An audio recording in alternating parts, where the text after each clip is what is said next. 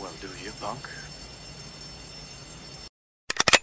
Dzień dobry, witam Państwa w drugiej części programu o Nowym Jorku, ale de facto amerykańskiej policji, gdyż e, w amerykańskiej policji mnóstwo rzeczy się dzieje i działo się w ostatnich dekadach. E, wizja policjanta ala Brudny Harry z lat 70. odeszła gdzieś daleko w zapomnienie. E, jak do tego doszło, porozmawiamy dzisiaj w Polityko. Rafał Toga-Frąckiewicz. I Radek Pogoda, czołem. Radku, co się stało? Lata 70. to wykwit bandytyzmu. Brudny Harry był postacią, która pokazywała, co należy zrobić de facto z, z, z przestępcami, bo to się dopiero rodziło oczyszczenie. Eee, jak to wyglądało de facto w latach 70. tak naprawdę? Nie filmowo, nie serialowo, eee, a w rzeczywistości? To powiedziałeś, że Brudny Harry był obrazem tego, co należy zrobić. Tak naprawdę myślę, że Brudny Harry był obrazem tego, o czym marzyło wielu ludzi w Stanach, zarówno po stronie policji, jak i po stronie tak zwanej general public. Marzyli o kimś, kto będzie posługiwał się e, zdrowym rozsądkiem i, i poczuciem sprawiedliwości, a niekoniecznie prawem. E, I tak naprawdę te lata 70., szczególnie pierwsza ich połowa, 71, drugi, trzeci rok, to był moment, w którym przestępczość w Stanach była na poziomie e, rosnącym. W porównaniu z rokiem 60 ta, ta wzrost przestępczości był ponad dwukrotny gdzie populacja stanu w związku z imigracją, z wieloma innymi czynnikami urosła zaledwie o tam jedną trzecią. Więc tak naprawdę wiele osób wiedziało wprost, że Stany jakby toczą się w kierunku bardzo złym. Niektórzy przykładali powody takiego stanu do tego, że od roku 68 w związku z marszem przez instytucje, przez rewolucją, rewolucją komunistyczną, która w Stanach zaczęła podnosić swój łeb, mocno zmieniło się podejście narodu po prostu do, e, do kraju, do władz, do rządu. Inni oczywiście przywiązywali ten temat, czy podwiązywali ten temat pod e, zamieszki związane z wojną w Wietnamie, pod obowiązkowy pobór, pod wysyłanie żołnierzy, czy młodych ludzi właściwie do walki w dżungli w sprawie, która ewidentnie nie miała nic wspólnego z oczekiwaniami, czy z ambicjami, z potrzebami klasycznego, jakby podstawowego Amerykanina. Co byśmy nie mówili, lata 70. to jest szczyt przestępczości, omawialiśmy ten temat na, na przykładzie Nowego Jorku, na dzień dzisiejszy e, możemy spojrzeć wstecz i powiedzieć sobie, ok, było źle, natomiast no, nie było na ulicach aż takiego wariactwa, aż takiego zdziczenia, jakie mamy dziś, nie było zamieszek. E, jeżeli były e, różnego rodzaju konflikty czy problemy związane z jakimiś zamieszkami rasowymi czy zamieszkami na tle ekonomicznym, one były lokalne, ale przede wszystkim inaczej były rozwiązywane przez wymiar sprawiedliwości ludzie, którzy dopuszczali się e, niszczenia mienia, palili budynki, palili e, samochody itd., tak itd., tak byli przez policję po prostu aresztowani, stawiani przed wymiarem sprawiedliwości i osądzani. No dziś ta rzeczywistość wygląda zupełnie, zupełnie inaczej. Wielu policjantów podnosi temat narkotyków, które zostały zdelegalizowane właśnie w latach 60., początek lat 70. E, i upatrują tutaj początku problemu ogromnej przestępczości, bo ludzie, którzy nie wadzili nikomu wcześniej tak naprawdę, e, trafiali do więzień, zapełniali więzienia. Młodzi chłopcy, e, którzy no, pff, mogliby sobie spokojnie pójść do szkoły, nawet dealując ma marihuaną na przykład, e, zamiast iść do szkoły trafiali do więzień. I oni tutaj upatrują starzy amerykańscy policjanci e, początku problemów. Prawda jest taka, że narkotyki to nie jest jeden jakby jednorodny temat. Mamy w nich, w tej grupie zarówno narkotyki miękkie, tak jak marihuana, które kojarzą nam się z ruchem hipisowskim. Wielu ludzi śmieje się, że po marihuanie jedyne co ci się chce to nie robić rozruby, tak jak po wódzie e, czy przepiciu się piwskiem, a bardziej jesteś głodny, masz ochotę sobie odjechać w kosmos i mieć po prostu święty spokój. Ta marihuana, te narkotyki miękkie e, są traktowane przez wielu właśnie jako coś, na co spokojnie można wydać zgodę. Natomiast narkotyki to również krak, to również heroina, to również kokaina, to również te ciężkie narkotyki, które naprawdę wyniszczają organizm bardzo szybkim czasie. E, one generują masę problemów społecznych związanych zarówno z kradzieżami, jak i z rozbojami. Nie czarujmy się, narkoman na ostrym głodzie jest gotów zrobić prawie wszystko albo wszystko, e, więc temat narkotyków trzeba potraktować po prostu dwutorowo. E, to, co absolutnie, w czym absolutnie masz rację, to jest fakt tego, że ze względu na zdelegalizowanie również tych narkotyków miękkich, masa ludzi, e, którzy po prostu chcieli się pobawić, którzy w ramach czy ruchu hipisowskiego, czy całej zadymy związanej z latami 68-70 po prostu bawiło się w narkotyki. Masa tych ludzi wylądowało w więzieniach i wyszli stamtąd już jako solidni przestępcy, dobrze wyszkoleni do pracy na ulicy. Jakie, jakie, jakie warunki pracy dostali amerykańscy policjanci w związku z tym kryzysem lat 70.? Przede wszystkim zmieniła się kategoryzacja e, i jakby zmieniła się surowość tych przepisów e, karnych. Właśnie tak jak w przypadku narkotyków miękkich, wiele elementów, wiele osób, które normalnie skończyłyby z mandatem, skończyłyby z jakąś grzywną, e, czy po prostu po rozmowie z sędzią, z jakimś tam wpisem w kartotece zostali wypuszczeni do domu. Po zmianie przepisów wiele z tych osób trafiło po prostu na listę skazanych, zostali wyroki zarówno stanowe, jak i federalne, wylądowali w więzieniach. E, amerykańskiej policji wtedy z jednej strony było łatwiej doprowadzać do dużej liczby aresztowań, natomiast no, oni sami wiedzieli o tym, że ta duża liczba aresztowań tak naprawdę dotyczy tylko i wyłącznie powierzchownej warstwy ludzi, tych e, drobnych dealerów, ludzi, którzy na własny użytek albo na użytek własnego, nie wiem, własnej paczki, własnego uniwersytetu, własnego własnych znajomych e, kupowali narkotyki od hurtu. E, w wielu filmach amerykańskich z, tamtej, z tamtego czasu widać ten problem. Widać go było też w wielu raportach prasowych, w informacjach, które wypuszczał zarówno Departament Sprawiedliwości, jak i ludzie zajmujący się sprawą e, jakby życia policji na co dzień. Kłopotem było to, że łatwo było złapać tych te drobiazgi, tą górną warstwę, że tak powiem, bałaganu, ludzi, którzy stwarzali problemy, a dużo trudniej było dotrzeć do osób, które organizowały handel narkotykami, dużo trudniej było dotrzeć do osób, które organizowały różnego rodzaju handel nielegalnymi przedmiotami. Broń zawsze była dostępna, ale wiele osób ze świata przestępczego nie ma w Stanach dostępu do broni w sposób legalny, więc musiało ją kupować na czarnym rynku. E, I to wszystko jakby skrupiło się w jednym miejscu. W połowie lat 70. przepisy zostały mocno zaostrzone e, i tak naprawdę od tamtego czasu e, przestępczość w Stanach cały czas systematycznie spada. E, były oczywiście momenty gorsze, lata 80., przełom lat 90., kiedy w dużych miastach ta przestępczość poszła w górę. Natomiast jeśli patrzymy sobie na wszystkie dane statystyczne, no to tak naprawdę e, po właśnie awanturach e, związanych, czy tam poza wzrostem przestępczości w latach 90., o którym rozmawialiśmy ostatnio na przykładzie Nowego Jorku, od lat 2000-2002 ta przestępczość cały czas spada i jest coraz, coraz niższa. Zostawmy z boku kwestię narkotyków, czyli Kolumbii i Meksyku, chociaż to jest duży paradoks, że Amerykanie w ciągu ostatnich 20 lat wydali miliardy dolarów na walkę z marihuaną z Meksyku. Mhm. Tam zginęły setki tysięcy osób, z tego co podają raporty. E, tymczasem dzisiaj Amerykanie wracają do legalizacji i te wszystkie pieniądze tak chyba poszły kompletnie w błoto, a setki tysięcy trupów się już nie zwrócą w żaden sposób. E, wróćmy, wróćmy do policji. E, mhm. Co się stało, że policja przestała działać? Bo to nie jest kwestia w ostatnich miesięcy, kiedy e, BLM-y szaleją po mieście, tylko to jest efekt pewnego działania systemowego wdrażanego wśród amerykańskich policjantów w ciągu ostatniej dekady. Zacznijmy od tego, jak mamy, jaką mamy sytuację dziś. E, w samym Nowym Jorku z budżetu policji już wycięte został ponad miliard dolarów. E, zlikwidowano cały wydział tak zwanych tajniaków, czyli ludzi, którzy zajmują się infiltracją prześrodowiska przestępczego w cywilu. E, setki policjantów zostało postawionych do raportu, zostały postawione przed różnego rodzaju komisjami sprawdzającymi jakby zasadność ich pracy, ponieważ w związku z tym, co dzieje się w Stanach od roku tak naprawdę 2013, od momentu, kiedy Black Lives Matter zostało założone, ale to też dużo, dużo wcześniej, w związku z tym, że każdy przypadek użycia siły wobec czarnoskórego, a szczególnie użycia siły wobec czarnoskórego, który okazał się niewinnym, bardzo mocno był wykorzystywany przez media. Policjanci w Stanach czują się coraz bardziej zagrożeni. Oni e, czują się zagrożeni zarówno podczas pracy na ulicy, e, bo wiedzą, że e, masa ludzi, szczególnie ludzi, którzy no, żyją na bakier sprawę, którzy prawo mają w nosie, jest uzbrojona. Do tego dopasowane są wszelkiego rodzaju procedury, tak jak procedura zatrzymania, przesłuchania itd., tak itd. Tak ale policjanci coraz bardziej od lat zaczynają bać się nie tego, co się stanie tam na ulicy, kiedy muszą skontrolować zaćpanego, pijanego czy agresywnego człowieka, który może mieć przy sobie broń i często ją ma, ale dużo bardziej boją się tego, co się wydarzy, kiedy taka osoba zostanie zatrzymana i podpadnie, nazwijmy to, pod uwagę lokalnego dziennikarstwa. Popatrzmy na rzeczywistość, y, która była jeszcze parę lat temu. Obraz policji, jakby według raportów, które przygotował Departament Sprawiedliwości, e, był tym lepszy, im do mniejszej miejscowości schodziliśmy z badania. Czyli w małych miejscowościach, tam gdzie znamy swojego lokalnego policjanta, lokalnego stójkowego, lokalnego krawężnika, jak to się mówi po naszemu, e, tam ten stosunek do policji był bardzo dobry i co ważne, nie zależał od rasy, nie zależał od koloru skóry skóry osoby, która była ankietowana, która była pytana. Tak czarni, jak latynosi, jak Azjaci, jak i ludzie biali e, cały czas jakby w podobny sposób reagowali i oceniali swoich policjantów.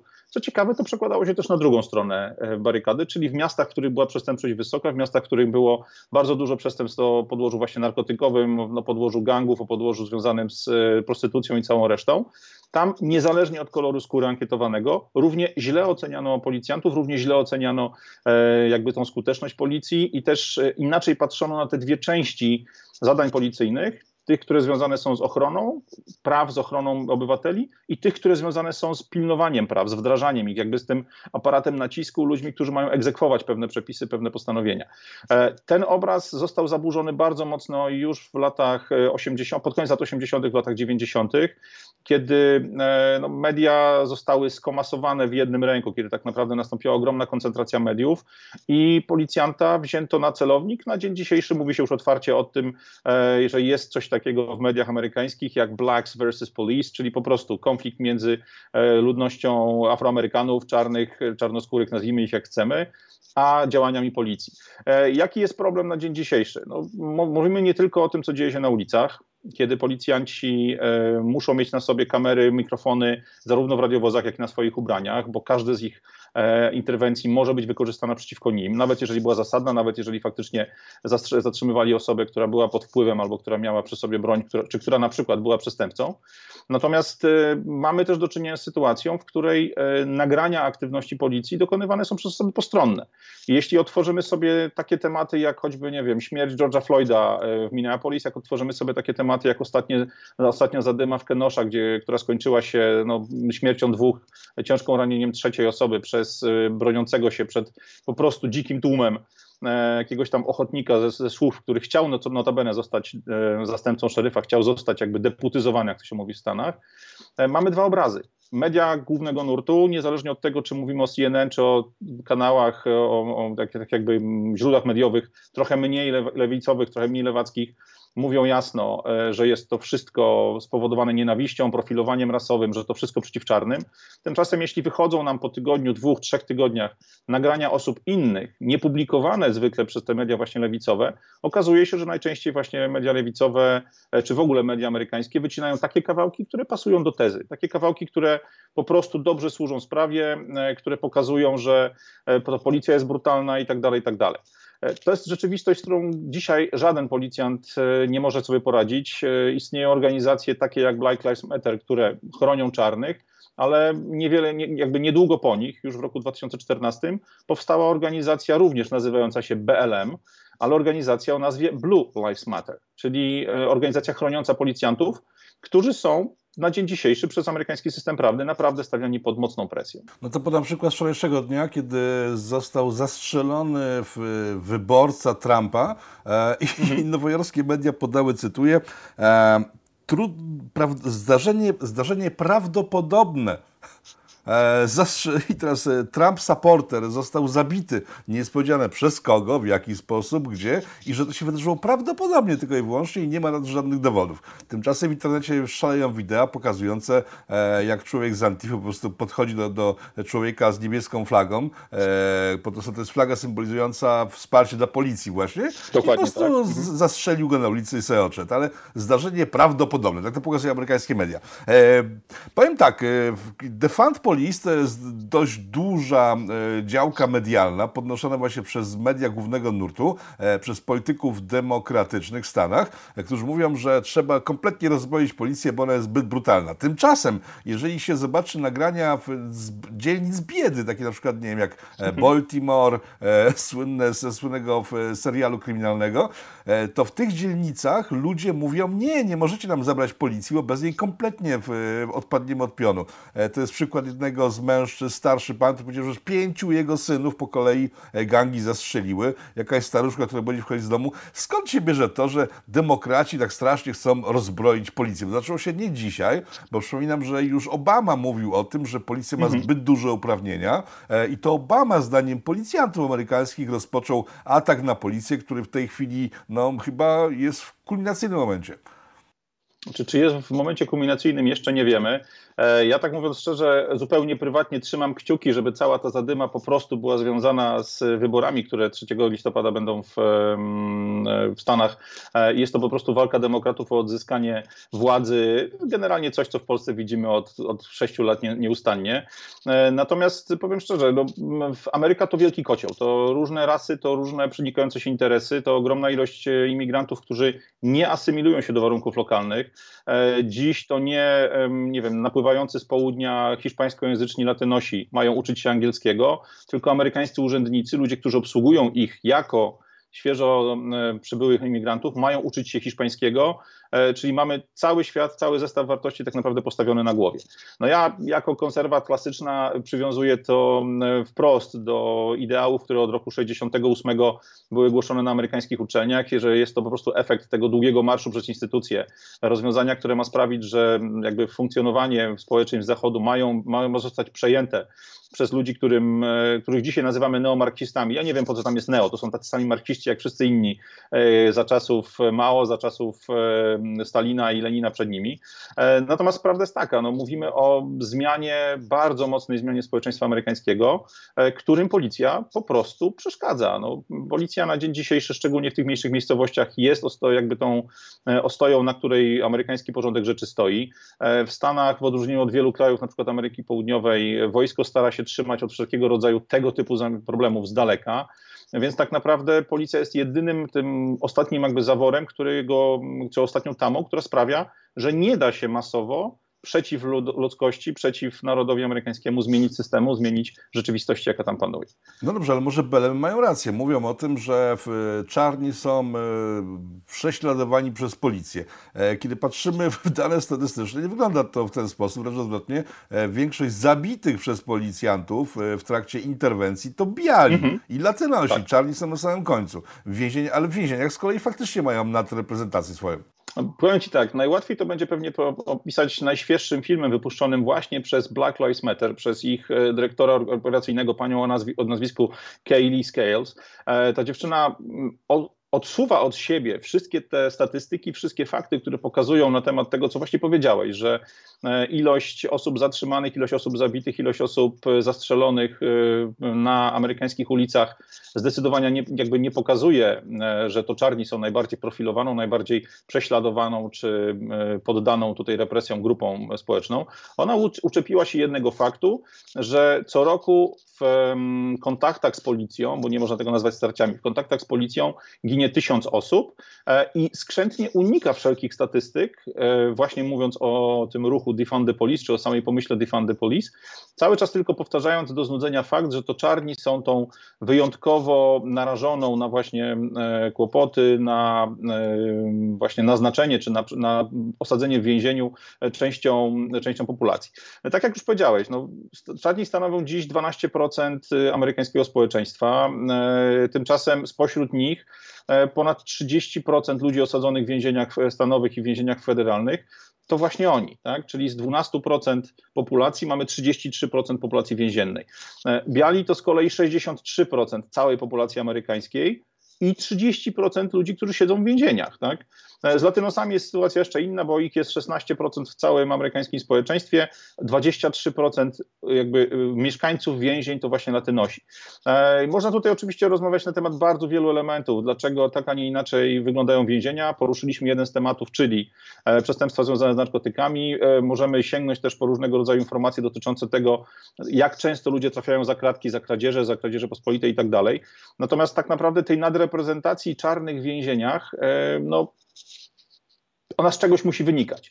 I powiem Ci tak, e, tak jak patrzymy na materiały, które publikują amerykańscy socjologowie, ludzie, którzy zajmują się trochę szerzej tematem e, funkcjonowania amerykańskiego społeczeństwa, e, tam bardzo często pojawia się jeden argument. To właśnie w rodzinach czarnych Największy odsetek jest samotnych matek, największy odsetek jest osób, jest dzieciaków, które wychowują się w domu tylko z jednym rodzicem.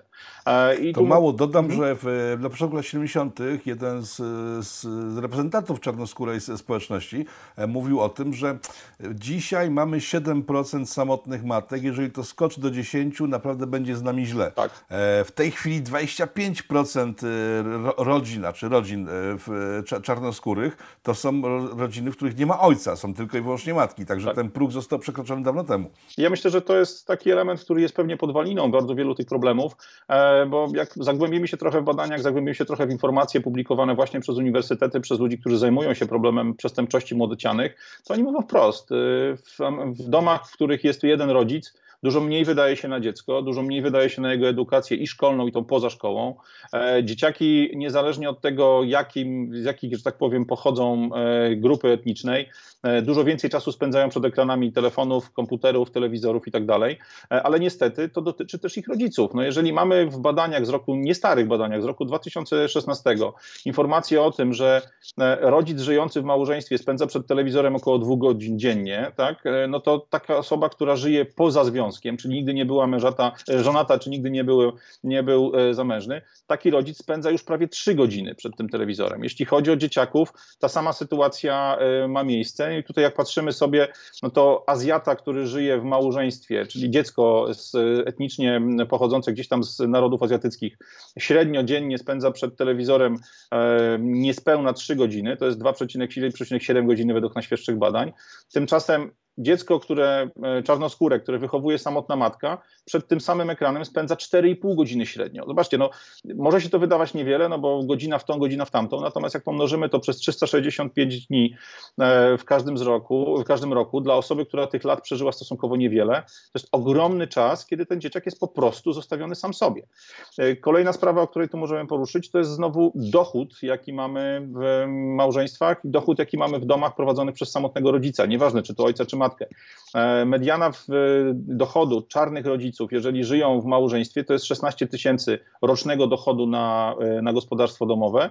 Jeśli mówimy o pojedynczym rodzicu, czy to matce, czy to samotnym ojcu, ta mediana z 16 tysięcy spada na 5200. No, mówimy o kwotach, które nawet w Polsce są, za przeproszeniem, dziadowskie, a co dopiero na poziomie funkcjonowania w kraju takim jak Stany Zjednoczone, gdzie wiele cen, ok, jest zbliżonych do naszych, ale ilość pokus i jakby ten, ten zakres bogactwa, który widzisz wokół siebie, jest dużo, dużo większy. Więc to są wszystko rzeczy, które generują potężne napięcia, potężne oczekiwania w ludziach. E, a niestety no, władza socjalistyczno-marksistowska mówi, że należy ci się, jesteś e, tego wart, że powinieneś dostać od, no właśnie nie wiadomo kogo, tu dodatek, tam bony żywnościowe, tutaj coś następnego i efekt jest taki, że napędza nam się spirala, którą bardzo, bardzo ciężko będzie zatrzymać albo po prostu rozmontować całe pokolenie wychowane na socjalu. Ale w, py, pytanie zasadnicze, myślę, dla wielu osób, komu właściwie podlega amerykańska policja? Bo w, wczoraj po śmierci wyborcy Trumpa, zwolennika Trumpa, e, wyszedł burmistrz Portland, w którym mhm. od miesięcy trwają zamieszki, e, od miesięcy palone są sklepy, samochody, dochodzi do zabójstw na ulicach e, i powiedział, że jeżeli Trump chce, żeby był porządek, to niech go wprowadzi. A przecież Trump chyba nie ma jurysdykcji, żeby wprowadzać porządek w Stanach e, poszczególnych poszczególnych, bo te stany podlegają gubernatorom, a policja w stanach e, poszczególnych podlega też gubernatorom. Czy ja się mylę? To jest temat chyba na w ogóle osobną rozmowę naszą, albo na jakiś odcinek, który trochę przybliża nam, Polakom, amerykański system prawny, e, bo to nawet taki komentarz pojawił się pod naszym ostatnim filmem na temat porządków, w cudzysłowie, e, w Nowym Jorku. E, w Stanach faktycznie, Stany faktycznie są krajem federalnym, dużo mocniej scentralizowanym, czy zdecentralizowanym niż na przykład Niemcy, które jako kraj federalny mamy najbliżej siebie. I wiele osób zwraca na to uwagę, choćby po takich drobiazgach jak to, że w Niemczech, choć mówimy nadal o landach, które mają dużą autonomię, jednak samochody policyjne wszędzie wyglądają tak samo, mundury policyjne wyglądają tak samo. Tymczasem w Stanach e, każdy stan, każde miasto może mieć swoje służby porządkowe. E, idąc dalej, nawet kampusy uniwersyteckie mają swoją policję, która jest normalnie e, zarządzana przez władze uczelni i również podlega pod te same przepisy, którym podlegają wszystkie służby policyjne w kraju. Musimy pamiętać o jednej rzeczy. Nasz polski wojewoda czy nasz polski wójt ma władzę absolutnie nieporównywalną z władzą, którą na terenie Stanów Zjednoczonych ma gubernator danego stanu, czy e, prezydent danego miasta, czy burmistrz danego miasta. E, dlatego jeśli patrzymy na takie miejscowości jak Portland, jak e, wiele miejscowości w stanie Illinois, jak wiele miejsc w Stanach, które zarządzane są przez demokratów, zarówno na poziomie stanowym, jak i na poziomie miasta, na poziomie aglomeracji, to tam mówimy o sytuacji, w której tak naprawdę władza centralna, prezydencka, i tak dalej, praktycznie nie ma dostępu. Ja bardzo mocno analizując materiały pod kątem naszego, e, naszej rozmowy na temat Nowego Jorku, patrzyłem na to, jak zarówno gubernator, jak i burmistrz Nowego Jorku, czyli zarówno pan Cuomo, jak i pan de Blasio, e, przed kamerami z jednej strony puszą się, mówiąc o tym, jaką to oni twardą ręką będą prowadzili i będą wprowadzali decyzje na terenie miasta, a z drugiej strony na niewygodne pytania w czasie konferencji prasowych uciekali, mówiąc, niech rząd federalny nam pomoże. Nikt tylko nie mówi o tym, że rząd federalny, nawet gdyby chciał zrobić porządek na ulicach, to musi sięgać po przepisy związane ze stanem wyjątkowym, musi sięgać po Gwardię Narodową, musi sięgać po siły absolutnie zmilitaryzowane e, i takie próby były już przecież podejmowane. Natomiast nawet osoby zatrzymane przez taką Gwardię Narodową w czasie rozruchów, w czasie plądrowania sklepów, w czasie jakichś akcji już e, z, z poziomu kryminalnego, gdzie wchodzą w grę ciężkie pobicia, e, rany czy zabójstwa, te osoby i tak trafią pod lokalny, stanowy lub miejski sąd, do lokalnego, stanowego lub miejskiego prokuratora i w ręce lokalnej policji, która jest zarządzana z poziomu stanu, z poziomu miasta. Efekt jest taki, że bardzo wielu rozrubiarzy, bardzo wielu zadymiarzy, ludzi, którzy e, chodzili, nawet białych, e, którzy chodzili w maskach, plądrowali sklepy, bili się, choć szukali ewidentnie zadymy, ludzie z tej antify, której nie ma, ludzie, którzy, którzy po prostu pod antifę chcą się podkleić, żeby zrobić sobie zadymę, no bo mają lat 17 i wydaje mi się, że są e, najmądrzejsi na całym świecie. Nawet ci ludzie, którzy zostali zatrzymani przez policję, po 24 godzinach są z powrotem na wolności i śmieją się w twarz policjantom, śmieją się w twarz sąsiadom, śmieją się w twarz wszystkim dookoła, bo wiedzą, że są bezkarni.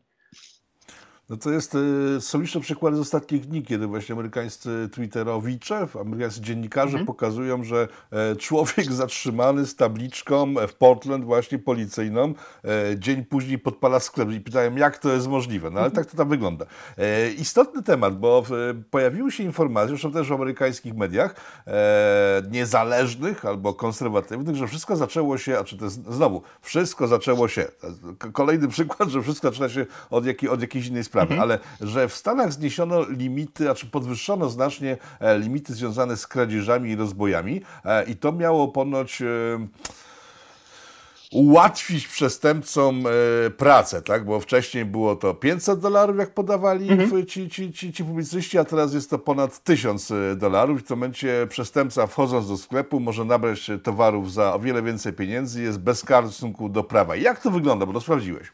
E, sprawdziłem to bardzo wnikliwie, bo ta informacja mocno nam podkręciła tempo, nie czarujmy się. Wydawało nam się, że faktycznie to mogło być powodem e, tak gwałtownej reakcji na śmierć George'a Floyda, na te, że wszystkie te zamieszki wybuchły właśnie między innymi z powodu tego podniesienia e, wartości tej kwoty, która zaczyna zaliczać człowieka do, do kategorii przestępców, a nie tylko osób, które popełniły wykroczenie.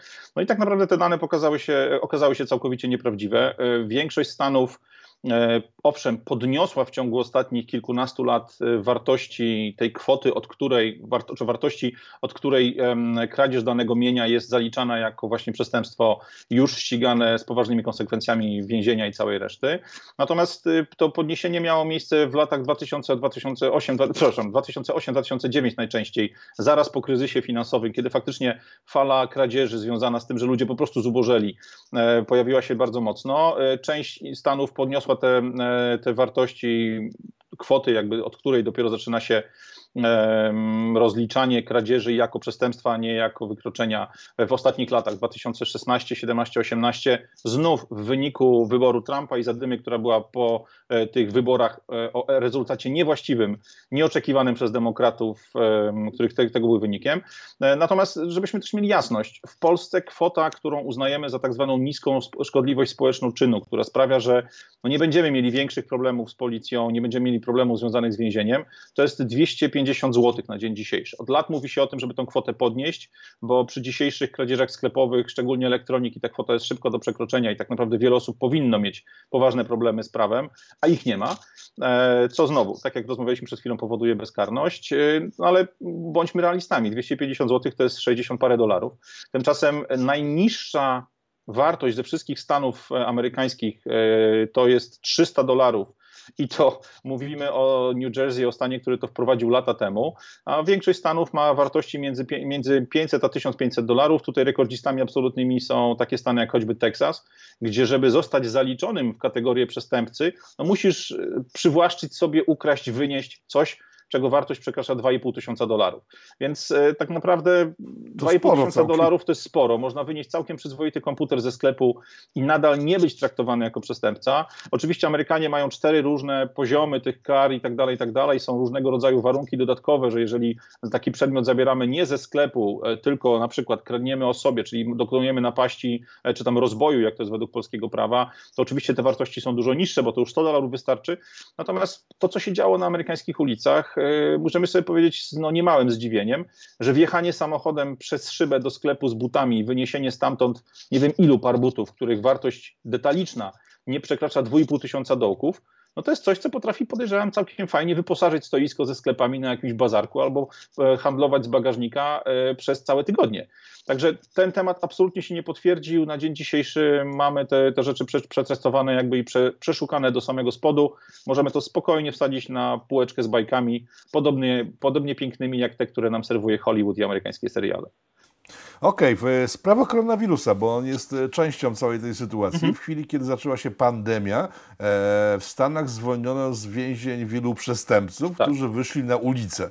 E, I to oni ponoć też stoją za częścią, za częścią, za częścią tego zamieszania, które mhm. widzimy w Stanach. Czy to jest prawda, czy fałsz? Bo tam podawano przykłady ludzi, którzy wyszli, próbowali obrabować samochód, ale tylko próbowali, w związku z tym policja ich zwalniała. Taki jeden agregat w ciągu jednego dnia po wyjściu był trzy razy zatrzymany Dokładnie. i za każdym razem zwalniany. Później trochę za mało ukradł i tak dalej, i tak dalej. E, jak, jaką, jaką rolę pandemia e, pełni w całym tym zamieszaniu? E, możemy powiedzieć jasno, że w rękach e, ideologów, czy w rękach ludzi, którzy chcą odebrać władzę Trumpowi, czyli w rękach demokratów, e, pandemia jest narzędziem albo okazją, której nie wolno pozwolić zmarnować. To znaczy, faktycznie w samym, w samym stanie Nowy Jork zostało zwolnione ponad 2000 kryminalistów z więzień, właśnie pod hasłem robimy zabezpieczenie ramach, związane z pandemią. No I tak jak powiedziałeś, część z tych ludzi natychmiast jakby wróciła na swoją jedyną właściwą ścieżkę życiową. Część z tych ludzi zniknęła z radarów, część z tych ludzi e, tak naprawdę rozpłynęła się gdzieś w powietrzu. Oni pewnie wypłyną za kilka, kilkanaście tygodni, miesięcy, wracając na swoją ścieżkę e, przestępczą, no bo są to ludzie, którzy są przez system więzienny po prostu ukształtowani, wychowani tak, a nie inaczej. E, natomiast nie czarujmy się, ilość przestępców zwalnianych z więzień, zarówno na zwolnienia warunkowe, jak i po prostu na wcześniejsze zakończenie kary w całych Stanach, od lat spada. E, jak popatrzymy na, na, informacje na temat tego, ilu osób siedzi w więzieniach, czy w przeliczeniu na 100 tysięcy mieszkańców, czyli taką miarą, która najłatwiej niweluje wzrost populacji, czy po prostu fizycznie w ilościach, e, ta, ta ilość cały czas spada. Natomiast nie możemy zapominać o jednej rzeczy. Amerykanie ze wszystkich krajów na świecie mają największą populację ludzi zamkniętych w więzieniach zarówno jeśli chodzi o ilość ludzi, którzy siedzą, jak i o procent tych ludzi w stosunku do całej populacji. Więc zwalnianie przestępców, zwalnianie ludzi, którzy siedzą w więzieniu e, jest czymś, co pewnie w dużym stopniu ma sens Pytanie tylko, kogo wypuszczamy? Czy, czy, tych, którzy zostali właśnie po dyskotece, po imprezie złapani z woreczkiem trawki na potrzeby swojej i swoich znajomych, czy tych, którzy tą trawką handlują bezpośrednio z kartelami z Ameryki Południowej, czy zajmują się szmuglowaniem e, różnego rodzaju kradzionych przedmiotów, paserką i całą resztą?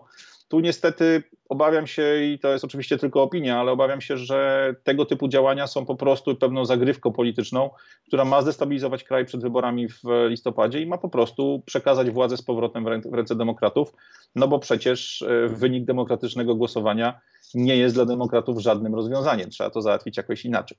Pytanie myślę, że na, na, koniec. Jeżeli cała ta zawierucha w USA jest tylko i wyłącznie kampanią wyborczą, e, to, co, to dlaczego, to jak długo ona trwa, tak? Bo roz, rozbieranie policji z uprawnień, z pieniędzy trwa już od kilku dekad, jak powiedzieliśmy. E, przecież de, czy demokratom nie zależy na tym, że kiedy są u władzy, że panować nad krajem, żeby był to spokojny kraj, e, bezpieczny, tylko idą, no w którym kierunku idą właściwie? Na dzień dzisiejszy możemy powiedzieć, że idą w stronę ściany, a właściwie pędzą w stronę ściany, nie patrząc zupełnie, co się dzieje. E, myślę, że niestety cały system demokratyczny, szczególnie ten zachodni, kiedy politycy poruszają się w bardzo krótkich przedziałach 4-5-letnich kadencji, e, trochę, a nie czujemy się, ten system demokratyczny obowiązuje w tych krajach od, od wielu, wielu pokoleń, e, trochę nauczył ich myślenia w kategorii bałagan, który ja zrobię dzisiaj, mam mnie wynieść do władzy, Kolejnej kadencji pewnie nie będzie, więc po tych czterech latach ktoś inny będzie po mnie sprzątał. Trochę tutaj wracamy do tego, o czym mówiliśmy w przypadku materiału o Nowym Jorku, do tej teorii rozbitej szyby, do tego myślenia o konsekwencjach jakby dopuszczania niewielkich uchybień w stosunku do prawa, w stosunku do własności, niewielkich przestępstw, niewielkich e, wykroczeń, e, bo one wszystkie fajnie hajcują. Mamy dzisiaj tak naprawdę, myślę, jakiś szatański zupełnie koktajl. Z jednej strony ambicje polityczne demokratów i ich po prostu fizyczna rządza władzy, z drugiej strony fakt, o którym mało kto mówi, że media dowolne, od naszych ukochanych Facebooków, Twitterów i tak dalej, po te wielkie mainstreamowe media, niezależnie czy mówimy o Foxie, czy mówimy o CNN i tak dalej, i tak dalej, wszystkie media żyją z seksu, przemocy i śmierci. Więc dla mediów, każdych, zadyma na ulicach, zadyma e, plądrowanie sklepów, płonące radiowozy, e, płonące domy, płonące sklepy i tak dalej, i tak dalej. To wszystko jest fantastyczna okazja biznesowa, bo ludzie, którzy czy przez pandemię, czy przez panujące na, na, na zewnątrz ich domu zamieszki czy zagrożenie, ludzie, którzy siedzą w chałupach, po prostu czytają, oglądają więcej mediów. Nie czarujmy się, każde kliknięcie, każda minuta spędzona przy ekranie komputera, telewizora czy telefonu napędza tym mediom wyniki finansowe i sprawia, że one mają, mają się coraz lepiej, znowu napędzając całą spiralę. Oni po prostu wiedzą, jakie tematy sprzedają się najlepiej. E, Tylko, że okay? to nakręcanie spirali doprowadzi do tego, że Stany po prostu się rozpadną wreszcie, wejdą w wojnę domową i to dla nas Polaków chyba jest dość słaba informacja, zważywszy, że na Stanach Zjednoczonych opieramy obecnie swoje bezpieczeństwo. Dobrze, na dzisiaj tyle. W e, Radosław Pogoda był Państwa prowadzącym z drugiej strony. Ja się nazywam Rafał Dega-Frąckiewicz i na tym kończymy zapraszam na kolejny program dotyczący Stanów Zjednoczonych.